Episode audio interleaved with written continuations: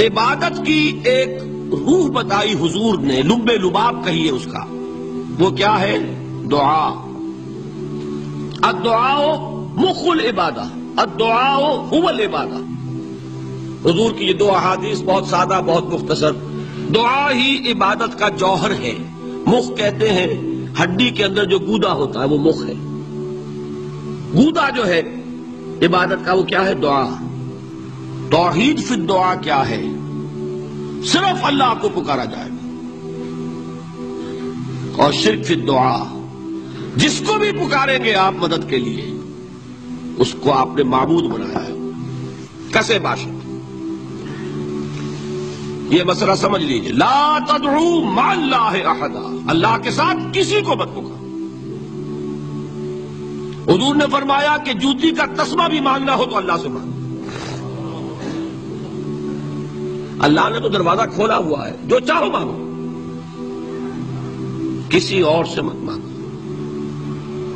فرض کیجیے اس وقت کوئی ارواح یہاں موجود ہو۔ فرض کیجیے۔ مجھے جس سے بحث ہے وہ یہ ہے کہ مجھے پکارنے کی اجازت نہیں ہے۔ ہوا کرے۔ کسی کی روح موجود ہو، ہوا کرے۔ مجھے میرے رب کی اجازت نہیں ہے۔ کہ میں اسے پکاروں۔ مدد مانگوں گا اللہ سے، دعا کروں گا اللہ سے، استغاثہ کروں گا اللہ سے، تکلیف کے لیے دہائی دوں گا اللہ کی۔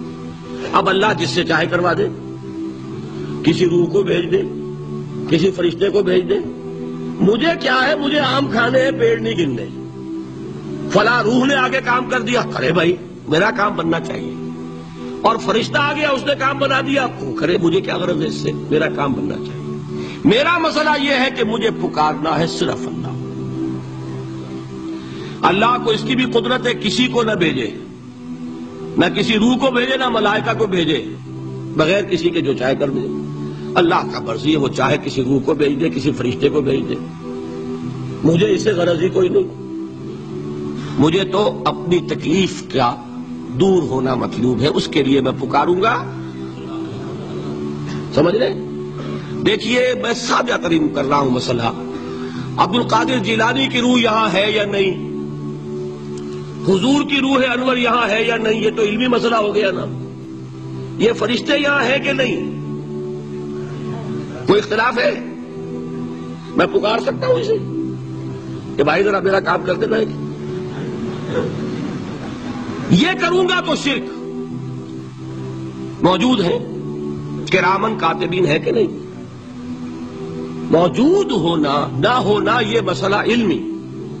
جو اصل میں شرک سے متعلق مسئلہ ہے، وہ یہ ہے کہ پکارنے کی اجازت نہیں۔ دیکھیے، حضور کی ایک حدیث ہے، اور یہ ایک ہمارے لیے خوشخبری ہے۔ آج آٹھواں دن ہے، آپ کو، آپ اپنی نیند کا، کی قربانی دے رہے ہیں، آ رہے ہیں، سن رہے ہیں۔ یہ حدیث بھی سن لیجیے، بشارت والی حدیث ہے۔ مجتمع قوم فی بیت من بیوت اللہ۔ نہیں جمع ہوتے کچھ لوگ اللہ کے گھروں میں سے کسی گھر میں۔ اس کا مصداق اول تو مسجد ہوگی۔ لیکن تقریباً تمام محدثین نے مانا ہے کہ صرف مسجد تک محدود نہیں ہے، سب گھر اللہ کے ہیں۔ یہ جگہ کس کی ہے؟ تو آب ہے یہ چیز۔ لیکن مسجد کا ہوگا تو وہ مصداق اول ہو جائے۔ گا مجتمع قوم فی بیت من بیوت اللہ. ہے یتلون کتاب اللہ ہے وَيَتَدَارَسُونَهُ بَيْنَهُمْ کام کیا کر رہے ہوں کہ اللہ کی کتاب پڑھ رہے ہوں وہ سمجھ رہے ہوں سمجھا رہے ہوں تو کیا ہوتا ہے؟ اللہ نزلت علیہم السکینہ. ان پر اللہ کی طرف سے سکینت کا نزول ہوتا ہے. وَغَشِيَتْهُمُ الرَّحْمَةِ رحمت خداوندی انہیں ڈھانپ لیتی ہے. وَحَفَّتْهُمُ الْمَلَائِكَةِ فرشتے ان کے گرد گھیرا ڈال لیتے۔ وَذَكَرَهُمُ اللَّهُ فِي مَنْ عِنْدَهُ اور اللہ ذکر کرتا ہے ان کا۔ ملائکہ مقربین کی محفل میں۔ دیکھو، تم کہتے تھے، یہ انسان بڑا گھٹیا ہے۔ میرے وہ بندے اس وقت میرے گھر میں جمع ہے صرف میرے کلام کو سمجھنے کے لیے۔ اللہ فخر کرتا ہے۔ ذکر کرتا ہے اللہ۔ اس محفل میں فی من اندہو۔